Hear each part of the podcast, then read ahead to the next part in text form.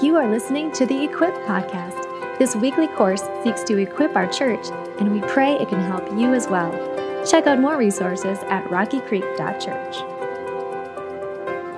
If you've got your handout there in the back, hopefully we're going to be talking about once again soteriology, which is a real fancy word for about what you remember salvation, right? About how we are saved. And so tonight, what we're going to do uh, is to look at what does it mean uh, especially on this topic here. How do we reconcile God's sovereignty and man's responsibility? Okay? How many of you have ever had this question asked to you? Raise your hand. Okay? How many of you ever thought about that? Is God in control or are we in control? Right? Um, you really, uh, I didn't really get into a lot of these discussions until I went to Bible college and realized that there was a debate about such things. I never knew, right?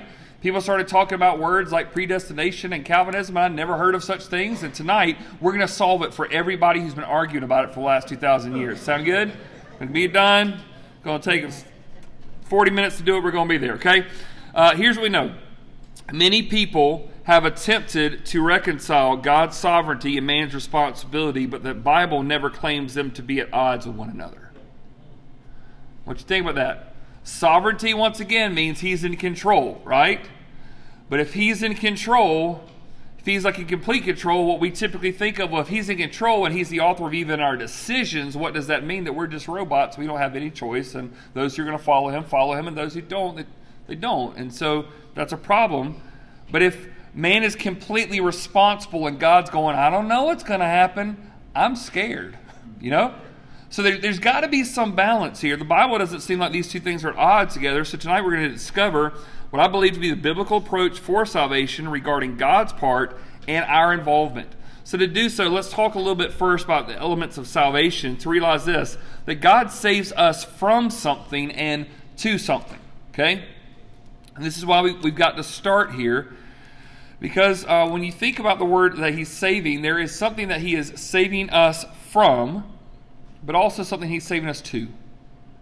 Obviously, there's a saving us from. What are some of the things? What is salvation attempting to save us from? It, it, judgment, okay? God's judgment. What else? Sin, right? Death, hell, the grave, ourselves, right? A lot of stuff He's saving us from. What does He save us to? What's something? What is he? Why does it? If the point of salvation was just for us to get forgiveness, then the moment that you you prayed and said, "I want to receive Christ," and you would just vanish and go up to heaven, right? But apparently, we're all still here. So why are we still here? What has He saved us to? Sanctified, yeah. Good works power over sin. You had to see like obedience like take place. Like I'm seeing progress, right? To go and share his news to somebody else, right? Like to do good things for the time that we have. So God saves us from something, but he also saves us to something. So the point of salvation is not just free admission to heaven. You know, do not pass go, do not collect. You know, like it's, it's no, like the point of salvation is that there's actually something for us to do. We are saved by God for, for something to do. Romans 5 9 says, Since we have now been justified by his blood, how much more shall we be saved from God's what? Wrath. Wrath through him. This is Jesus. And so the reason why I say that is I need to make sure everybody understands when you see that verse right there, it says that Jesus Christ has saved us from God's wrath. So if you think that one day when you die, you still have to face God's judgment, you do not understand the cross of Christ. Because if you still feel like God's going to punish you for your sin, then why did Jesus have to pay for it? Jesus didn't sin. So if he got on the cross, it's not because of his sin, it's because of our sin. And if therefore he went to the cross for our sin and then later for us to be punished by it, there was no need for him to go to the cross in the first place. You follow? So with this, we have been justified by his blood. I'm justified by his blood, not my blood. God sees me as clean now. And how much more will I be saved from God's wrath through him. So I'm saved from God's wrath. I don't have to worry about one day God going to get me, right?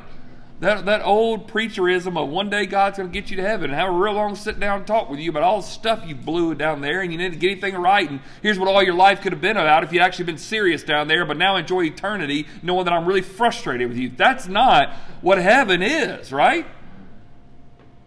We go through those gates and God is saying, Welcome home. God, but I, I, I don't deserve here. You're right, you don't, but Christ does, and you're wearing his righteousness right now. You're dressed in that. And so we are saved. And so, so the Bible uses different terms, like the term of adoption, which I think is a beautiful, beautiful way to look at it. He, he says it this way to redeem those who are under the law so that we might receive adoption as sons. And because you are sons, God has sent the Spirit of His Son into our hearts, crying, What? Abba, Father. This is a near and endearing like term of like dad, right? This is father. This is, oh, I'm, I'm, I'm close to you. So you are no longer a what? Slave, but you are a son. And if a son, then you're an heir through God. Now, I, I bring that up to you out of these verses to say that God equates salvation to adoption and that he desires us and wants to bring us into his family. And what happens is he changes our hearts and we cry out to him like Abba, Father, right? Um, had one of these like little um, frustrating slash tender moments as a dad just last night. I didn't get a lot of sleep last night there's something that woke Gloria up, and if she wakes up, she's kind of has a hard time going back down. And so I put her to sleep, and then I, and and she'd wake back up. Then I put her to sleep, she'd wake back up. So then I said, okay, I'm just going to lay on the floor in the dark and look over my sermon while you go to sleep. Go to sleep quickly because Dad's going to get hurt in here in a little bit. And so every time though she falls asleep, and then I try to get up off the floor and pop or something. I'm awake. I'm like, oh gosh. So I'm just wondering, like, I, I, I kept doing this, just trying. Every time I'd get up, it'd wake her, it'd, it'd startle her or something. I, I remember one night, one, uh, last night, I leaned over her one time and I said, "Darling, you're going to have to go to sleep." She goes, "I'm trying really hard, Dad. I just keep hearing stuff or something. I don't know what keeps waking me up." And I'm just sitting there going, like, my. I think she could tell, like, my body is sore from getting off the floor, and she just hugs me. She goes, "You're a real good dad." I said, "Okay." Thank you. I, needed that at about that time at night because I'm like going, I'm going to put you to sleep, girl. Okay, like I'm at that point, right? She goes, You're a real good dad to me, right? And I'm just sitting there going, like, um, parents, grandparents, if you ever experience this, there's one thing if you initiate, say, I love you, and they say, I love you back. That, that sounds nice. But you know what sounds very, very different? When the kid out of nowhere just says, I love you. Oh, right? Thank you. You know those words? Okay, like you actually said thank you for something without me saying, what do you say? Right, okay, like did that, that when, when it's prompted, right? And, and, and this, this is saying, how is it prompted? Because God has adopted us into his family. He sent the spirit of his son into our hearts, and we're crying out like, we've got a dad now. We got somebody who cares for us. No matter if your earthly father was there or he was not, your heavenly father has never left you. He's always been there. And so this, this idea of adoption, God desires to bring rebellious children into his family. Like he desires to. He knows what he's getting into. People who will sometime uh, warn people of adopting. Well, you don't know what you're getting into when you adopt a child. You don't know what you're getting into when you birth one either, right? You don't know what you're getting into. You think you do, you don't, right? There's some surprises along the way. And yet, there's some sense of adoption. You can see what you are getting into, and God can see in our future and everything. He knows exactly what He's getting into, and still says, I want you. Now, let's be honest. How many of you would think that if God could see you the entirety of your life, the decisions you have made, would say, I want you? It's remarkable, isn't it? This picture of adoption is important because it helps us understand this is not something we've earned, it's something that God desires to give us. Then we get to this word called what? Election, which gives us a lot of headaches uh, in the scripture uh, uh, when we get to it and discuss it in churches once again. And know people who've grown up in all different types of ways through this. But before we kind of land on some of this, we've got to unpack a little bit. But first off, look at 2 Timothy 1 9, where it says, Who saved us and he called us, right, to a holy what? Calling. So he called us to a calling. Kind of, okay, we get that, right? But because of our works, not because of our works, but because of his own what? Purpose and grace which he gave us in Christ Jesus before the ages began. Um, I say this because this is important because in this, this passage of Scripture, you are seeing that he is saving us, but he's also calling us to something, right? So when we get to election, a lot of times in Scripture, you have to realize that sometimes it is about salvation, and sometimes it is about calling. Okay? I'm, I'm, wanting to bring this person to salvation, and sometimes I'm wanting to bring this person into service. God knows about us and desires us anyway, both for those two things, both for salvation and for service. So we think about election, we think of whoever gets the most votes wins. When the Bible speaks about it, is this it is God's sovereign desire to bring people who don't deserve to be in his presence into his presence. It's God's sovereign desire to send a bunch of riffraff like me and say, I want you to be used for a purpose. And once again, if I was drafting a team, I don't think I would have picked me. And yet God does. God desires me, He wants to use me. Then you also this aspect that is in the Bible that you know election that he's he's this that there's this desire on his part, but what about also our decision? You see in Acts chapter 2 verse 38 when Peter is preaching at Pentecost, he says repent and be baptized every one of you in the name of Jesus Christ for the forgiveness of your sins and you will receive the gift of the Holy Spirit. At this point, he is saying you need to make a decision. What are you going to do with what I just said? It wasn't decision's been made for you. It's you got to make a call, right? So, so now here's this balance. So is, is God sovereign over that? Are we responsible for that? The answer is yes. Both. Somehow, right? And the complexity. Now, this is what we, we think about, right?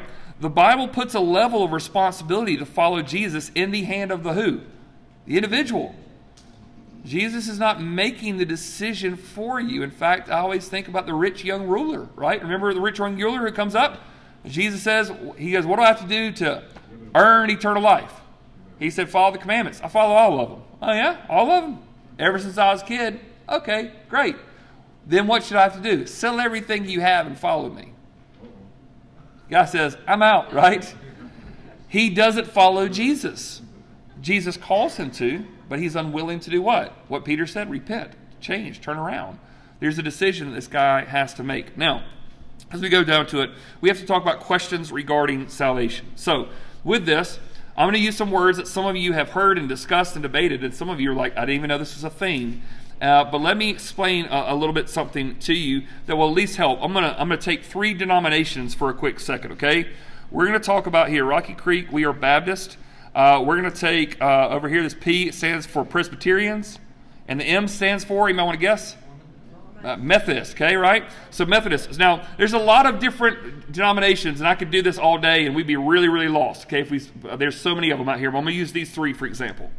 Um, when we talk about salvation, we're going to use a word in a second called Calvinism that is most likely uh, associated with Presbyterian, okay? And then there's going to be this other term called Arminianism, which I know is a lot of words, okay? Uh, that's going to be more tied toward Methodist, okay? Now, what this is, is on these things, when the Presbyterian category would believe a lot more in God's sovereignty and election of people, that God chooses people for salvation to come into relationship. On the other end of the spectrum, Methodists, Different people that would consider more Arminianist would say this. They believe God doesn't make the decision, you have to make the decision for you, and you go, Where are the Baptists? right in the middle. Right in the middle. So let me explain this to you because this may be different. Um, for the most part, the two denominations here on the side kind of say this is where we stand on these issues, right? Core doctrine of who we are, what we believe about these issues. Presbyterians over here, Methodists over here, others kind of whatever. Baptists believe, for the most part, okay, for the most part, that there is enough God choosing and enough whosoever will, that both of them are in the Bible, and there's almost an allowance to say we're going to agree on what we know that we can agree on and give freedom in the discrepancies, if that makes sense. Now, for those of you who like clean stuff, you're really going to get frustrated with Baptists, okay? But uh, let me explain why this, this kind of settles this way. Now, let me, uh, does that make sense thus far? You see this difference? One is God's sovereign over salvation. There's kind of that choosing aspect. One is, uh, we don't really believe that. And for the most part, the denomination of Baptists. Now, what you also see is this. Because Baptists are in the middle, guess what you would find? In this church, we're gonna we're gonna talk about in our church. We've got people on all ends of the spectrum of what they would believe about this issue here today. And let me explain how it goes. Okay, so uh, what is Calvinism? Okay, how many of you have heard this term? Raise your hand. Okay, some of you are like, what does this have to do? Okay, I'm gonna explain it to you. Calvinism is a system of beliefs clarified by John Calvin to describe what we call Reformed what theology. Okay? So you might hear Reformed theology, you might hear Calvinism. You also may sometime hear this thing called doctrines of grace, is what a lot of people will call this type of thinking and whatnot. So, once again, Calvinism is more associated uh, in the Presbyterian denomination and, and, and that type of thing, but also many, many Baptists would feel more of a Calvinist. And what you're going to see in a little bit, some people would determine themselves different levels of Calvinism based on how many points they believe, okay? I'm really gonna. some of y'all are gonna get like, I had no idea this was the thing. I didn't either until I got to Bible college and realized people debated stuff over theology over the dining room table. Um, let me explain what this is. Five points that we're going to see uh, here, and these five points are acrostic that spell a little simple word. Let me write it down for you. It is tulip. Okay. So if you can remember tulip, you can remember the five points of Calvinism. Will help you kind of understand this. The first T is total depravity, which means this all humanity is spiritually dead due to their sin. Okay? T stands for total depravity. All humanity is spiritually dead due to their sin. This belief, would it say that they are sick? No, they're not sick. They are what? Dead. So, in this, um, can a dead person come back to life on their own initiative? No of even miraculous if a dead person comes back to life because of somebody else's initiative, but definitely when Lazarus is in the tomb, Lazarus is not going, you know what I want to do right now? Right? Okay? He dead. Okay? He's not coming back to life. He is dead. What do dead people do? Nothing. Nothing. Okay? They just sit there and they rot. And that's what the idea is. So in total depravity, this thought is all humanity, all humanity. There is none righteous, no, not even one. So we say, I agree with that. All humanity is spiritually dead due to their sin. That's T. Okay? Now, as you're going, when I say like some of you, you're like, I like that one. I'm a Calvinist. Okay, well, hold on. Okay. Um, this is one point of it, and, and this is where some of you've ever heard somebody say, I'm a four point Calvinist or a three point Calvinist. This is where this comes from. Okay. So, T is total depravity. U is unconditional what? Election. God's choosing of people to salvation is not contingent upon a response. Okay? Now, what this can be a little bit challenging for us to understand because also people would define this differently, and I'm trying to be as, as, as safe as I can here. But the unconditional election, that word unconditional basically means this God is doing the choosing, He's doing the initiation, He is the one who's reaching out, right? And it's not really dependent upon what you decide to do, it's dependent upon what God has already chosen to do, right? So there is the U. Now let's talk about the L. The L stands for limited what? Atonement. Christ's blood was shed to save a particular people. Now, write that down and let me explain something to you. Most of you in this room believe in limited atonement even though you don't think you do. And let me explain why. If you put here unlimited atonement, what that can imply is Jesus Christ has died, and guess whose blood he covers? Everybody. Right? Unlimited atonement. That's also a theological stance. It's called universalism, which means this everybody in the universe will be saved one day or not. They just get in, right? Everybody's in. Everybody's in. And you go, you mean the Hindu who's not a Christian? He's in. The Muslim who doesn't believe that Jesus was the Son of God? He's in. Uh, the person who's rejected God, he's in. Everybody's in. Unlimited atonement. So some of you are like, oh, maybe I do believe in the, the limited atonement, right? It all comes down to how you, um, I would say it comes down to semantics, but this, but at some level, some of you would say this Do you believe that someone who hears the gospel and rejects it and says, I don't want to follow Christ and goes to hell, do you believe that Jesus' blood covers them? Most of you would say, well, no. They refused it, right? So, in one sense, it's not unlimited. You do believe it's limited. But the question is this Did Jesus only die for a certain group of people? Okay? That, that's the description. Because most of you, once again, if you look at it this way, you'd say, well, yes, it's this group of people, right? Because they're going to receive it. And some of you'd say, so that's where this comes down to. Uh, the I stands for irresistible grace. When God calls to someone he chooses, they will respond. It is irresistible, right?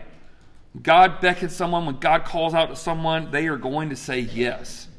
You know, it is basically like when I asked my wife on a date, it was irresistible. She could not say no to someone as fine as me. Okay, that was kind of the idea, right? This irresistible grace. There, there's something when, when God woos a person, they are compelled to say yes to him. Um, and then fine, P, uh, the last one, uh, P is perseverance of the saints. Once you are saved, you are what? Always saved. Now, this one means this, that basically what it says, but if you are in the hands of Jesus Christ, John 10 28 says nobody can snatch you out of his hands, right? His, hand, his grip is strong. If salvation's in your hands, you might drop it. If it's in his hands, he's not going to drop it. So if so you go, yeah, but what about so people would say, well, what about those people who seem like they followed Jesus, but they walked away and they're not they're not walking with him anymore? This view would say, well, they actually never were saved. They just got spiritual for a little bit, right? You ever known somebody who seemed kind of spiritual for a few months, few years, then all of a sudden, whew, gone? They would say, well, that wasn't a true, legitimate salvation because if it's true, it sticks, right? You're in. You're, you're, you're not budging from it. So I, I give you those, those five, right? Th- those five, T U L I P. Uh, and some of you would say, man, I'm, yeah, I, you, you see where now you'd say I'm a four point or a three point or a three and a half point or a um, you know whatnot this is where it gets really confusing right some of you would say especially i'll go ahead and, and tell you most of you in this room and I, I, don't know i don't know everybody stands i don't know where you came from i doubt many people in this room have too much of a problem with the t and the p right t is we're all messed up. Some of you are like, yeah, that's easy. Okay, right? You don't have to be a theologian to figure that out. We are all messed up. And P, if you truly are saved, you're always going to be saved. Now, some of you would have a problem with P because there are many um, denominations and beliefs that says you can lose your salvation, right? You have it, then you lose it and whatnot, and that's, that's a scary place to be. But most people in this room would probably say that T and P you got no problem with. The U, the L, and the I, you have some variation of how you might believe or interpret those things. Now, on the other side, is this view that's called Arminianism. It's a really hard word to say, by the way. Um, Arminianism is a system of beliefs clarified by Jacobus Arminius that highlights man's what? Responsibility. So, Calvinism really focuses on God's sovereignty. Arminianism focuses real, real um, uh, focused on man's responsibility. So, with this, you go, what's the, well? How are these views seen? Well, it's pretty much the opposite. Um, the P there, the partial depravity, humanity is sinful but still able to seek God. So, in this view, they would think, okay, I know we're all sinful, but there's still something left in us that causes out us to seek out for God. And once again, you see how subjective some of these terms are, right? Seek for God. Well, what does that mean, right? Am I truly seeking God? Am I just spiritual? Or I like to go out on the side and look at the mountains and think about somebody above. Like, what does that mean? But this view would say humanity is sinful, yes, but they're still able to seek God. Next, conditional election. God chooses those who he knows will choose to believe. Okay? See this? This is kind of the idea.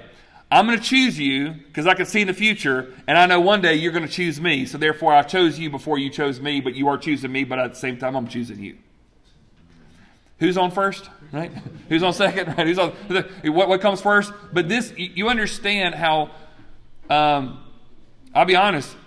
That sounds really good if you can get your head around it, right? That God's. So Romans eight says, "Those who He foreknew, He predestined." Right? So He could foreknowledge. He could see ahead I see what you're going to do. I see what's going to happen, but I'm going to predestine you one way or the other, okay? Uh, unlimited atonement, Jesus died for all. All, all, right? But even within this line of thinking, that means different things to different people, right? So, one end, most of you here would say, I got no problem saying that Jesus died for all, but you wouldn't go as far as saying, but his blood covers all, even though if they reject him, right? You see the difference there? Next one uh, is resistible grace. People can reject God's call to be saved. God can come calling and say, I, I desire you, and people can push back against him. Once again, you go, well, is that, you know, somebody's pushing back, what does that mean? And is God in that? Is he not? Um, how do we play that out? And the last one is what's called conditional salvation. Christians can lose their salvation. Some of you uh, would probably say, I grew up that way, believe in that way. Grandmama thought that, my pastor thought that, and I, I, I really think um, that way. this is um, a friend of mine who believed that you can lose your salvation, said it is one of the most overwhelming, frustrating, scary things in life, thinking that any day I could do something that tipped the scales in the wrong way. And I'll be honest, if you could lose your salvation, I'd have done lost it about 23 times last week. Okay, right? Okay. There's there's a lot of challenges, right? So so this is a, a hard thing to f- figure out. Can you lose your salvation, right? Well, that's where we have to come down to. Now, let me let me explain something with this, right? So when I say that like uh, it's, it's, a little bit easier to, to think about. Uh, for example, the, the I'll go back to the tulip thing, right? You could say, well, depend upon how you define those things. I might believe this one and this one. Well, and well, in some ways, I kind of believe this one, or maybe I believe it, it depends on how you define it, right? You might be a 2 point, 3 point, 4 point, 5 point, 0 point, whatever, and it gets really confusing. I would say that at this church, we've probably got people who believe 1 points, 2 points, 3 points, 4 points, 5 points probably got a couple that believe six points. And you go, which one's that? It's not even, we can't go there today. Okay. But um, they will believe this. And you go, well, how, how can we remedy that? In fact, can I just tell y'all, this would be personal testimony a second. So, um, some of y'all know some of my story of how I got here. I'm not going to go and belabor that, but one of the questions that I got from the search team at this church was this one night. I was meeting with these guys. They wanted to know about me, know about my family, know about my theology, and somebody said, Are you a Calvinist? I said, What does that mean? And they start dying laughing. You know what it means? I said, but do you know what it means? Okay. And they said, no, seriously, or are you one? I said, describe it to me. Well, you know. I said, okay, let me do this way. I'm going to ask you this question. Okay. This is what I said to the, people there that night. I'll, I'll ask you. Do you believe that God does the heavy lifting for our salvation or we do it? Well, God does. Do you believe who initiated the relationship? God did or we did? God did. Okay. Um, do you believe that Jesus' blood is shed for all and everybody's going to be saved? No. I said, Do you believe that once you're saved, you're always saved? Yeah. I said, You guys are a lot more reformed than you think you are. Okay, right? Now, I, I say that because it all comes down to how you define certain things and see things, right? And what we've got to determine here is I I don't really have a whole lot of stock in making sure that everybody in this church knows whether they're a Calvinist or an Arminianist or a two point this or four point that. I want you to know do you know the Bible? Right? If that's the most important thing. These things divide us, right? But let's look at this question of is God sovereign? Because this is key for us. We've got to answer this question. We know this from Scripture that God has the sole authority to have complete control over the universe, right? Argue with Him. Good luck. Right? I mean, let's be honest. This is important because when I was wrestling through this, when once again all my friends are debating all this stuff in Bible college and seminary, and everybody's disagreeing and being ugly to each other, I'm like, okay, I've got to come and have one guy who says, "Well, if you truly are saved, Travis, you're going to come to the knowledge of where I am." I was, oh wow, okay, there you go, like that, you know. And so all the time that kind of stuff happening, right? And I just remember I was scared of reading places like Romans chapter nine. You ever read that chapter? It's hard. Ever read Exodus? Where it seems like Pharaoh starts to harden his heart, but then all of a sudden something turns and God starts doing it? God says, I'm going to make you rise up. And no, oh, you think you're going to bend the knee? No, keep being defiant a little bit longer because these people need to see how powerful I am. Eee, that's hard, right? And I had to get to the place that I might find things in Scripture that I don't like, but at the end of the day, what am I going to do about it? Now, I want to get to the place where I like it, right? I want to get to the point, place where I own it, I agree with it, I'm all in. But at the end of the day, if God said in His Word the only way you're going to get to heaven is if you stand on your head and cluck like a chicken for the next 10 years, what you going to do about it? Right? Right? And so you go, okay, well, that's not fair. Who cares? He's God, you're not. So you've got to start there. Before you start, I don't like this. It doesn't matter if you don't like it. Like, you're not going to come up with a better version of God than who He truly is, right? So you got to start there before you start assuming certain things. You need to know God does not need to seek our permission for anything. He is God. And even if He rules in a way that you don't like, tough. He's God. And there might be a reason in that, I know this seems shocking, he might know more than we do. Right? So you got to start from that place because if you don't, you're going to be all messed up in your feelings and say a whole lot of crazy things. And we need to know this God is wholly sovereign, or he is not sovereign at all. Sovereignty implies complete control.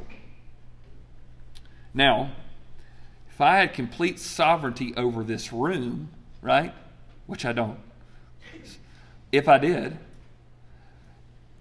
even if I had complete sovereignty, doesn't mean I have to exercise it to make everything happen the way that I do, even if I have that power. Does that make sense? So, God in His sovereignty has the authority to do all things, but even within His authority, He has the authority to allow us the responsibility to do certain things. Following? So, look at this way. The other question is Are we responsible? Look what Deuteronomy 30, 30 15 says. See, I have set before you today life and good, death and evil. You've done what?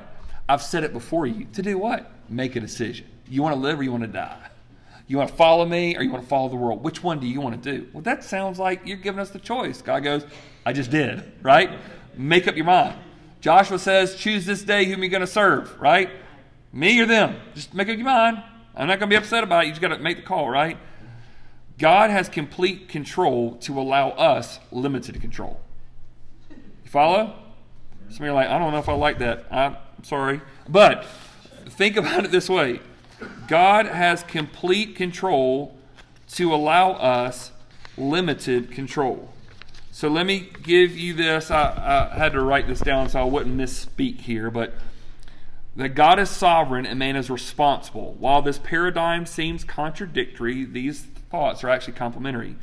If we are given such rights to make individual decisions, God must maintain control or else chaos will reign. While we want him to have limited power, he can have nothing of the sort. God is wholly sovereign or he is not sovereign at all. Our tensions reveal that we desire God to be in absolute control as long as we still maintain the power to veto his decisions when we deem necessary we unjustifiably hold that he should seek our endorsement for actions that directly affect us. If God has to seek our permission, that implies we are sovereign, not him. Are we truly to make our own decisions? Are we free to make them? It depends. I am free to choose between chocolate or vanilla. Right? I have the opportunity to marry this woman or that woman. I can make the call to give or to take. God freely gives me such freedom. God's authority even grants me a certain level of authority. We do have a considerable amount of freedom, but we also have restricted it, or He's restricted it significantly. I am unable to give myself wings to fly. Right?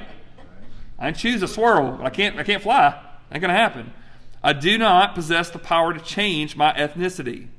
I am not able to change the path of admission into heaven. Why? Because God is sovereign and I am not. Psalm 115.3 says, Our God is in the heavens. He does all that he pleases. In this complexity, we discover frustration yet brilliance. In his sovereignty, God has complete control to allow us limited control. The tension and yet the resolution is seen succinctly in the decision of Judas's betrayal. Think about it this way Jesus came to earth on a mission for the cross. And yet, Judas's deceitful treason was the catalyst for Jesus' arrest. Right? So it says in Mark 14 21, For the Son of Man goes as it is written of him, but woe to that man by whom the Son of Man is betrayed. So was God sovereign or Judas responsible? The answer is yes. While it appears if there is tension, there can be none. Follow this Jesus' divine sovereignty over the cross never negated Judas's human responsibility of his betrayal. It must stay in this tension because the two other options are unthinkable. If God was surprised by Judas's betrayal, that means he is not sovereign and the future is unknown. Follow? I didn't see that one coming. Man, I can't believe he did that. We in trouble. We in big trouble, right? Okay? But if God is the catalyst behind sinful choices, that means we are not responsible and God ordained sin. That can't fit either, right? Judas made his choice under the jurisdiction of the unshakable sovereignty of God. As evidence in the uniquely pivotal moment of redemptive history, God can even use the sinful actions of men to accomplish his great purposes. The sovereignty of God confirms that he can bring all things together for good to those who love him and who are called according to his purpose, as Romans 8 28 says. We do not need to seek reconciliation between God's sovereignty and man's responsibility because they've never been at odds with one another. Right? We, we okay there? So this is how this rolls down. Can God's sovereignty and man's responsibility be reconciled? This is what Charles Spurgeon says I do not try to reconcile friends. Charles Spurgeon was a pastor who a lot of times would struggle because he would see himself as someone who would be more Calvinistic in his theology, and yet he was as evangelistic as the day was long. And people would say, Well, how do you reconcile God's sovereignty and man's responsibility? He goes, I don't reconcile friends. They're good together. And they go, No, no, no, it's one or the other. He's like, No, it's not. Both, both of them are in the scriptures, and we cannot hide from either one. The Bible contains passages that seem contradictory but actually support one another. Let me give you a few examples here. Jesus' teaching, for example, in Matthew 10 29, it says, No sparrow falls to the ground apart from God's involvement. Right? A sparrow falls to the ground, my father sees it, right? So some people would even say, so is God sovereign every time a sparrow falls? Well, he's not going, oh, I want that one to live a little bit longer. Oh, no, right? God's not weak and he can't do something. So it says here that, that God's even aware of every time a sparrow falls, that he's sovereign over it. And yet, that's Matthew 10, what? 29? Three verses later, it says, Whoever acknowledges God is welcome in heaven. So, in one, you see the sovereignty of God, and the other one is you've got to make the call to see if you're going to follow this God or not. Apparently, these two things have no conflict in the theology of Jesus. Regarding Judas, we looked at this just for a second, but in John 12 27, Jesus says, For this purpose, the purpose was the cross, I came to this hour. Oh, so you came to be put on the cross, so you're sovereign over it. Yes, I am. And then in Mark 14 21, he says, Woe to that man by whom the Son of Man is betrayed. What? I thought you came to the cross, but now you're holding Judas responsible. Which one is it? Are you sovereignly going to the cross, or is Judas responsibility for his betrayal? Yes. It's both, right? Jesus wasn't surprised by this. He saw it all coming, and yet Judas was still responsible. He made his call.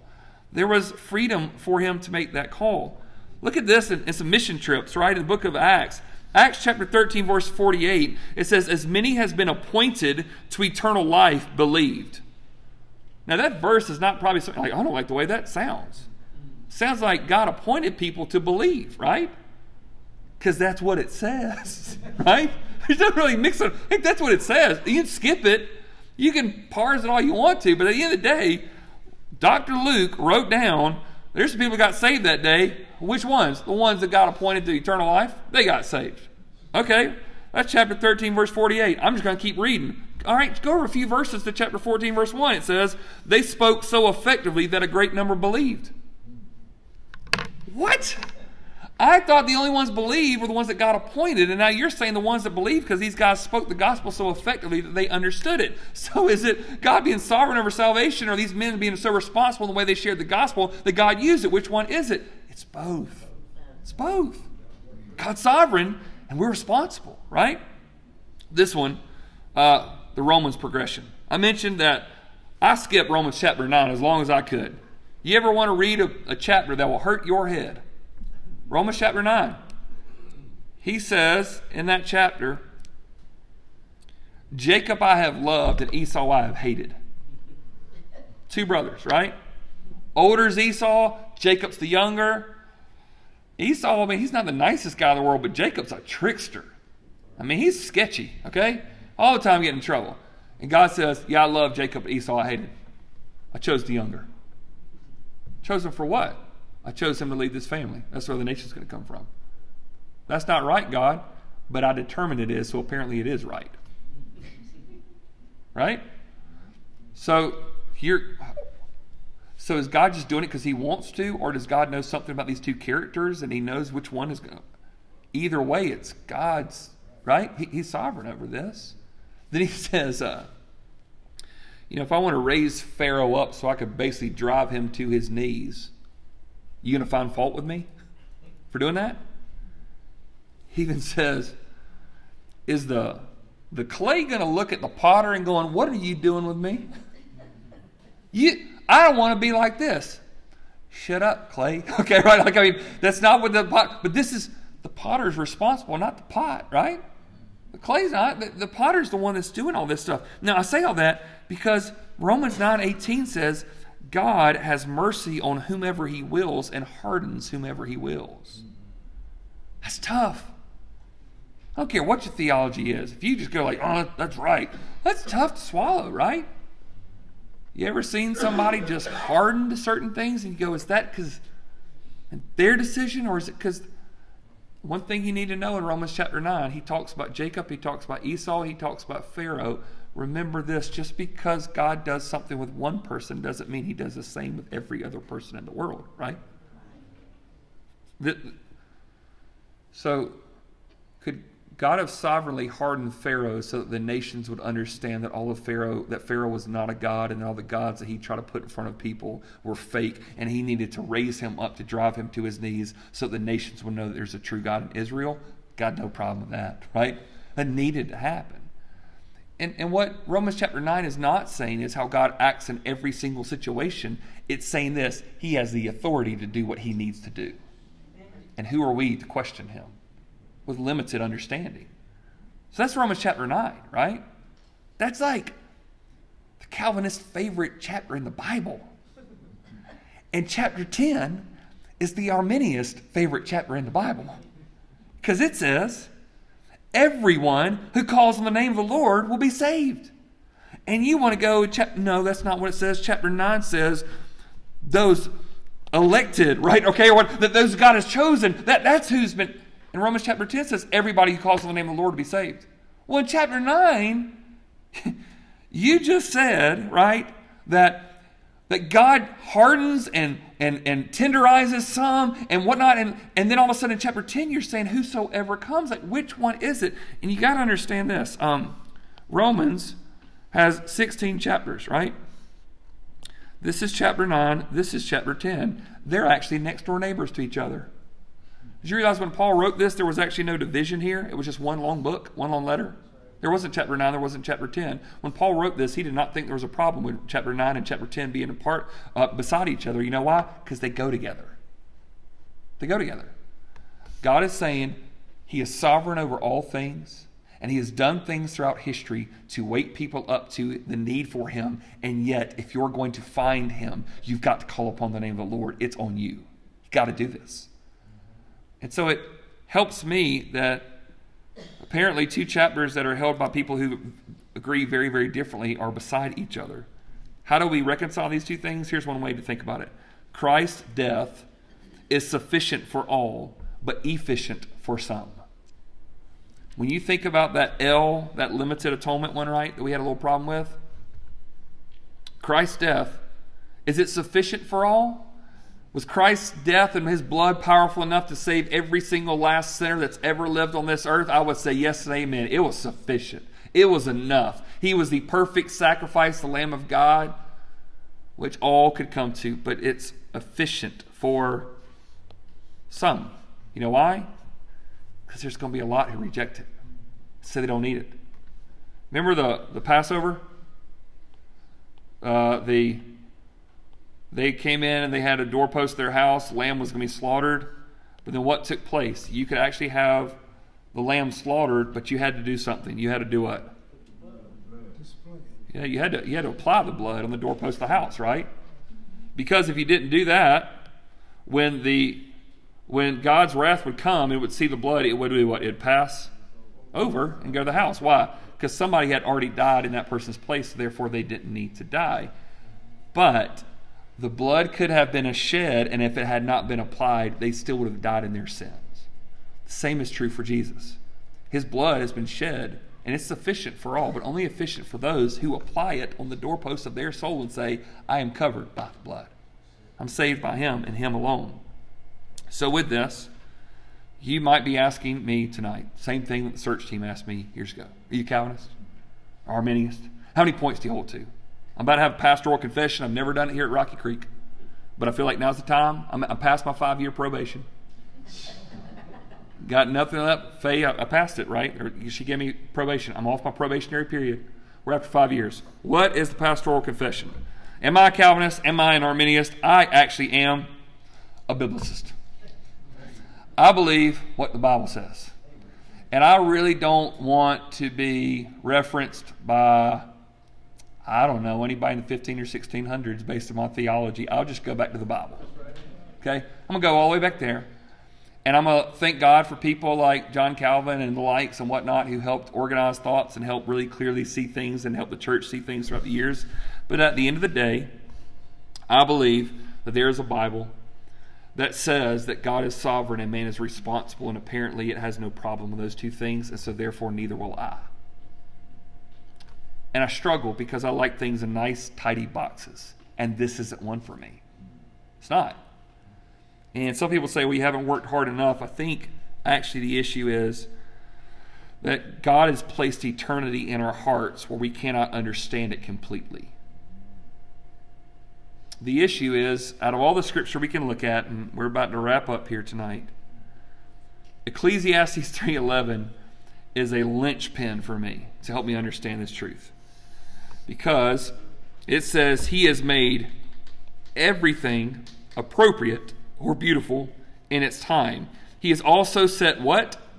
Eternity in their heart, yet so that man will not find out the work which God has done from the beginning even to the what? Even to the end. Apparently, now ready for this? God has put inside our souls a longing for eternity of which our finite minds cannot comprehend right now. If I could understand everything about salvation, you know what? That's not that impressive. If, if, my, if my simple way of thinking could go, oh, this is how God works, now we work, and it makes so simple and clear, whatnot, God has said He's made everything appropriate. He's put eternity in our hearts, yet so that we can't find out everything that He's doing. In fact, the knowledge of God is something that He protects at some level from our understanding right now. Genesis 2:17 even says, right? They had a desire to eat from the tree of the knowledge of good evil so that they would know what God knew. They wanted a knowledge that God said, That's mine. I make the call, you don't. They go, Well, God, if I can't understand, what am I going to have to do? Trust me. That's it. Well, how do I trust you? Because I don't know. Like, should I be just sharing the gospel like crazy? Or should I just trust you for everything? Like, there are some people on this side of the spectrum that say, you know what?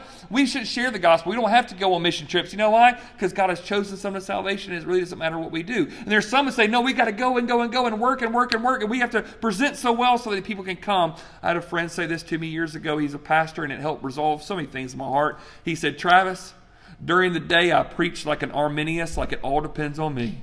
But when I go to bed, I sleep like a Calvinist because I know it all depends on God. It's not a bad approach, right? I'm going to preach and go and share as much as I can and understand this. God may use this, may use that. It's not up to me. What He's put in my power is to share wherever I can. And so I'm going to preach like an Arminius and I'm going to sleep like a Calvinist. That's how I'm going to live my life. Deuteronomy chapter 29, verse 29 wraps it up for us this way. No matter how many theological degrees you possess, there are some secret things you simply will not know until you see Jesus. Deuteronomy 29 29 says it this way The secret things belong to our God. That's not nice, He's keeping a secret. He knows we can't handle it, folks. So at the end of the day, God is sovereign enough to allow us the opportunity to do certain things, and we walk in faith with Him every single step of the way. And to that end, Father, tonight, Help us share the gospel with as many as we possibly can. Understanding this, we don't know what's going on in their life and what you're doing and what other people have done, but you have placed within us the power and the beauty of the gospel to share with as many people as we possibly can. And at the end of the day, it's not in our power to save anybody, it is the power of the gospel, but that is the means that you have sovereignly put into our hands. And so we will go and we will go and we will go and we will sleep well at night knowing that you are in sovereign control. And whenever you call for us to come home, we will be ready. And with everything we can do, we want to bring as many people as we possibly can. And so, God, tonight, as we go home, let us work as if so much of it depended upon us, but we sleep understanding that it really doesn't. Because you're in control, we're not, and we really think that's a much better way. It's the name of Jesus we pray, and all God's people said, Amen. Thank you for listening to the Equip Podcast. Make sure to check out rockycreek.church for complete notes and additional resources. You can also subscribe to this podcast and get weekly courses delivered to you. We hope to equip you for the work of the ministry.